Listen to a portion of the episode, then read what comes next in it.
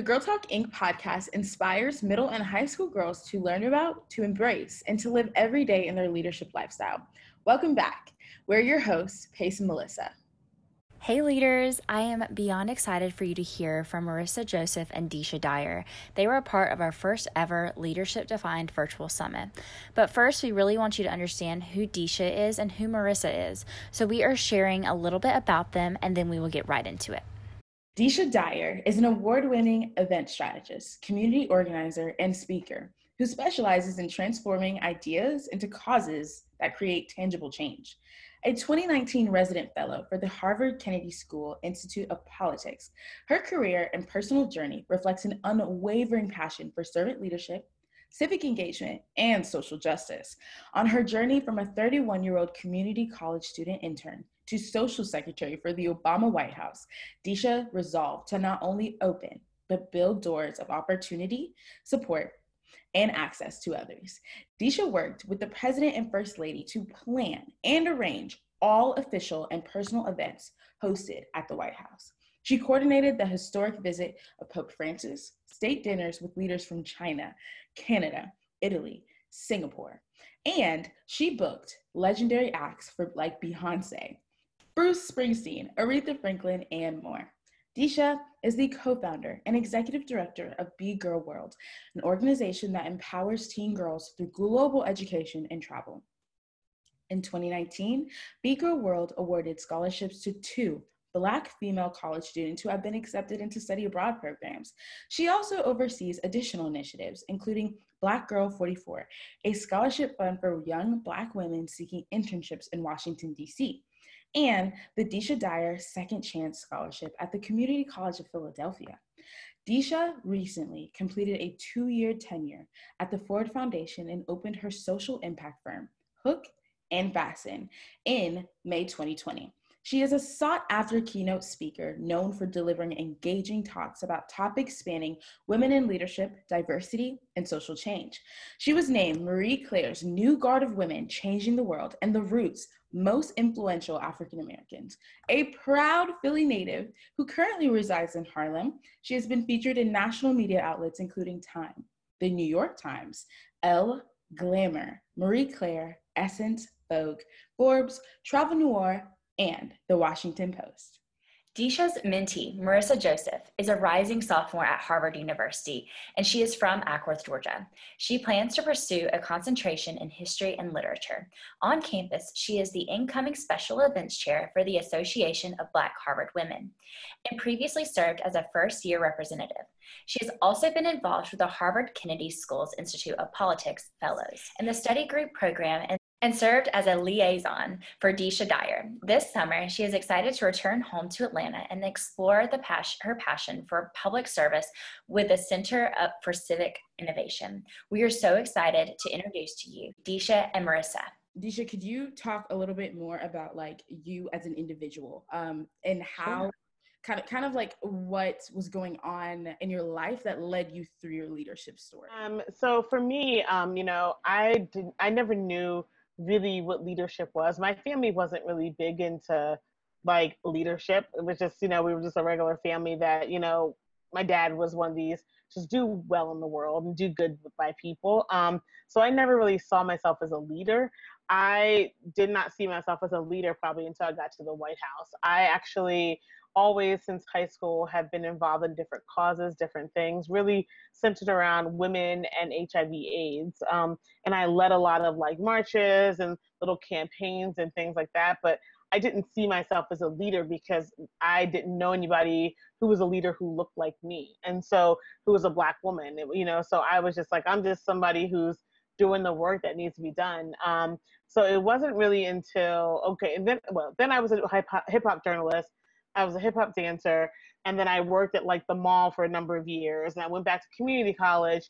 And it wasn't really until I got to the White House where people started being like, I, you know, really look up to you. I really look up to what you're doing, how you got here. You know, I was a 31 year old community college student who applied for a White House internship, got the White House internship, and then that turned into a full time job got three promotions and then one of them but my last one was at the right hand of the president so it so i think that you know I didn't know I was a leader until I got to the White House.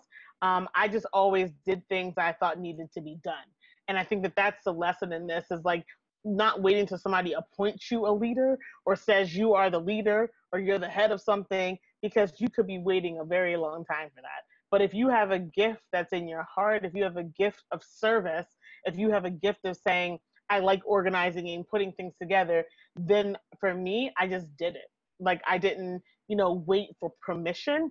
I didn't wait till somebody told me. I, it wasn't again until I got to the White House. So people were like, "I look up to you. You did," and I'm like, "What?" Like, you know, I didn't really ever see that because I just thought it was my duty to do what I was doing by changing the world through my actions, or I thought it was the right thing to do by, you know, mentoring young girls. When when I was, you know, young myself, I was like 20 mentoring girls who were like 15, and I got, you know, so that's how I even got the White House application for the internship is somebody sent it to me for the young girls that I mentor. So that's how the application even got to me. So I think that I never saw myself as a leader until then. And so I just encourage people to not get caught up on the title of being a leader because you could also, it doesn't mean always leading people. Sometimes it's just being an example yourself and doing what you're supposed to do, and then people seeing that and seeing you as an example. Um, so that's what I would say overall about my leadership experience. I just feel like I should snap. Snapping's good. Snapping's good.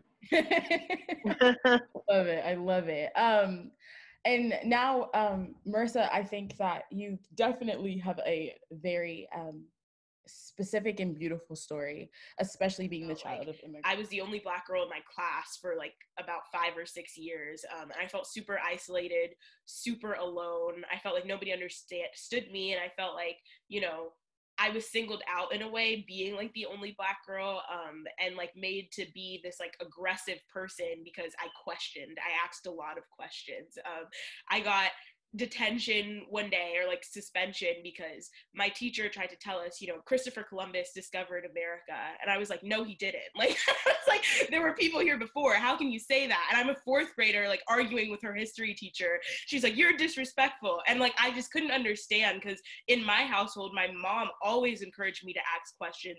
She always told me these like alternative stories. I would come home with my history lesson she'd be like, mm, no, that's not exactly what happened.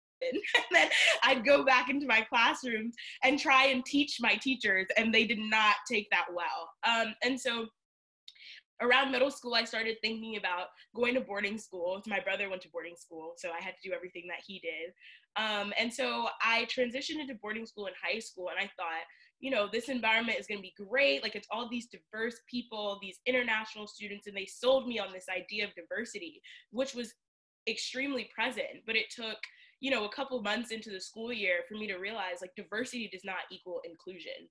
Um, and so after a year of feeling very uncomfortable about like the role that me and my diverseness and my background was playing in kind of being a prop I decided, you know, there's nobody here that's actually doing the actual work to include all of these diverse peoples. And I can't sit back and wait for somebody else to do that work. Um, and I think like that's like a really big lesson to learn is that sometimes it's okay to be you know the voice that's going against the crowd. It's okay to say like i am not okay with complacency anymore and to speak out. And i think that's really scary. And like i don't think people should downplay how scary that is because it could lead to you like being a social pariah. It could lead to you know the adults in the room like thinking of you as a troublemaker but i think it's okay to be a troublemaker. I think that's the biggest lesson that i've learned in my leadership experience is that you know a lot of these figures that we look up through look up to throughout history they were the troublemakers of their time. People were not applauding mlk for the work that he was doing when he were when he was alive. Um, and so it's okay like maybe in hindsight people will realize like hey you know that person actually was talking about something. Um, maybe I shouldn't have been like so opposed to what they were saying. Um, but I did a lot of inclusion work within my high school um, and just trying to, I guess, like uplift the diverse voices and uplift the international students at our school who I felt like were underrepresented in our staff. And I did that a lot through journalism. Um, and I think I ran into a lot of issues with censorship um, and just like people trying to change my voice to fit what they thought to be appropriate. Um, and yeah, I and so uh, luckily for me, I had really strong advisors who stood behind me and stood behind the stories that I wanted to tell. Um, but I will say, you know, don't ever let anyone alter your voice. I feel like for me personally, where I have stood is just that it's better to not tell my story at all than to tell my story false or to tell my story in the wrong way. I'd rather like stay silent than send out a message that is like contrary to me and to what I believe. Um, and so that was my constant leadership battle in high school is just people like saying like yes you can speak but you have to speak in this way um, and just trying to like tokenize me in the spaces that i was in um, and i think it took a lot of strength for me to say like no like this is who i am and you cannot change that and it's okay to be who you are it's okay to be a black girl and I'll like repeat that because I feel like that's something that nobody told me for a long time in my life. It's okay to be a black girl. And when you're in these predominantly white environments as like a minority, it sometimes feels like you have to conform to everybody else. And it's like, no, who you are is beautiful. Yes, girl. Yes. And um, so I think one of the huge things that people really deal with also in school is that it's this thing that's like, hey, you're too young to have a voice. You can't have a voice because of your age. And I think that is so false. And so I would love for both of you to speak on that um, because age is just a number. And if you put your mind to something and you have a passion and, a, and you obviously have a purpose in this world, then you, it doesn't matter the age. And so can y'all speak on that a little bit? um, I can go first. I think it takes a lot of bravery to be a young person in a room full of like adults who are telling you one thing and to say no. And I think some of the best advice that I got in high school was someone who told me like you don't have to take every single piece of advice that's given to you. Like some people will give you advice, some like very like wise like renowned people will give you advice and that advice will be wrong for you and for the situation that you're in. Oh. um, and so i think like as a young person there will be like a lot of people telling you like these are the directions that you need to go in and like oh you're too young to do that. And like those people like put same like simply like will be wrong. Um and yeah i think people who see you and see what you're capable of will support you um, if you're organized about what you're doing, if you're thoughtful about what you're doing, I don't think I'll ever encourage anyone to like, you know, go off the rails per se. But at the same time, like if people see that you have a plan, that you're organized, that you're serious and you're about it, I think that's the best tool that you can have is just to be forward thinking and to be about your business in a way that nobody can poke holes in what you're trying to achieve. Um, because mm-hmm. like you like have been thoughtful about like what you're trying to do. Yeah and i would piggyback on that with marissa what marissa said. I think that um, i completely co-sign on everything she said. I think the other thing is is that you don't have to be this celebrity or this social media influencer or whatever to have a voice. I mean there's a lot of young people that are very known now who are amazing and doing amazing things but I don't want people to think that that's what you need in order to express your voice. Like, if you can express your voice with just three people in the room, like one other person, it doesn't matter at all. And so I think that the one thing I would say is, you know, you're not too young. Like, you start forming opinions and thoughts, you know, when you're a baby and, and throughout your time. And as we are right now in the world, is that young people are observing what's happening in real time and they're seeing that this is the world that they're going to have to live in work in um, have children in if they chose to or whatever it is. And so we don't have a right to say you're too young for this because they're also looking at what's happening right now and saying i want to stop this or i want to make this better so then my generation can you know enjoy these things and we can have these healthy things and we can have you know a good environment and a planet to live on. And so i think that we can't you know when people say you know people are too young or whatever they don't have lived experience i think that we have to not be so quick to dismiss for that very reason but also i don't want young people thinking that they have to have they have to know everything in order to speak out sometimes you speak out and all you can say is i just don't think this is right and then you'll have other allies or other people kind of join your tribe and be like let's band together. And that's a good thing about community and having a coalition is like you may not have all the answers, but once you speak out about it, someone else may come to you and say, you know what, I've been thinking about the same thing and I know how to do this. And before you know it, you have like a coalition and a group of people and the the power is in numbers. And so never feeling like, you know, you have to know it all out the gate. Like you don't need to. And your voice, whatever whatever you say, is it's solid and it's it's it's validated and you know and you should speak it and so that's what i would say but i would never dismiss someone because of their age i think that that's just a that's just a falsehood so yeah i think that dismissing anyone because of any form of anything like, yeah.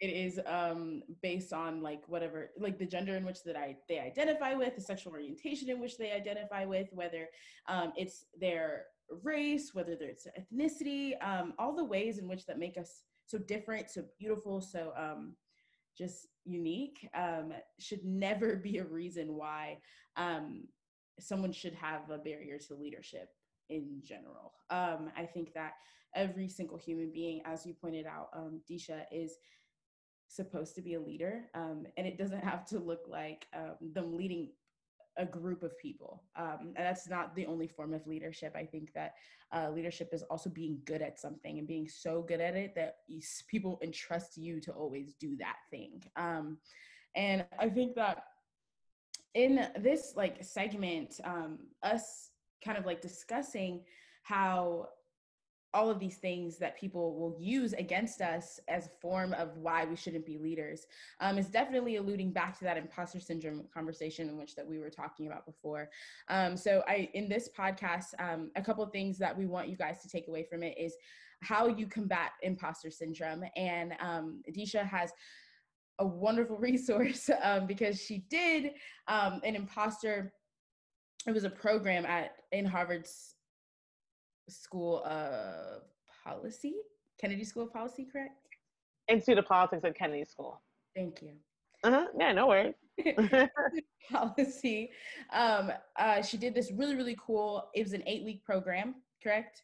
Yes, eight yeah. weeks. Um, and it was an eight-week program where she discussed imposter syndrome. Um, so if you could highlight how you encourage people to combat imposter syndrome, I think that that would be a great resource for this podcast. Sure. And so the first thing I would start with is um, comparing yourself to others to stop doing that. I think that social media makes it kind of hard for us sometimes, but we often compare ourselves to other people and say, well, this person has this, this person's smarter, like look at what this person's doing. But I'm sure I'm not the first to say um, to, you know, to everyone listening that social media is very much a filtered world, right? I don't think it's bad at all. Like I think it's a tool. Like if you know you want to take a cute picture and filter it, like whatever. Like I think that you know you're allowed to do that. It's not that deep for me, but I think that it gets to be a problem when you're comparing yourselves to other people because that makes you feel like what you're doing is not good enough or who you are is not good enough. So I would say to stop comparing yourself to people that aren't you. And that's everybody, whether that is somebody on the internet, whether that is your friend next to you, whether that is your older sister, older brother, your mother, whatever. Stop comparing yourself to other people and know that you are an individual. The second thing I would say, and I tell people this all the time, write down all of your accomplishments, like all the things that you've ever accomplished, whether it was getting a great grade, getting into a good school, whether it was overcoming a disorder, whether it was whatever it is, and just read that list back to yourself.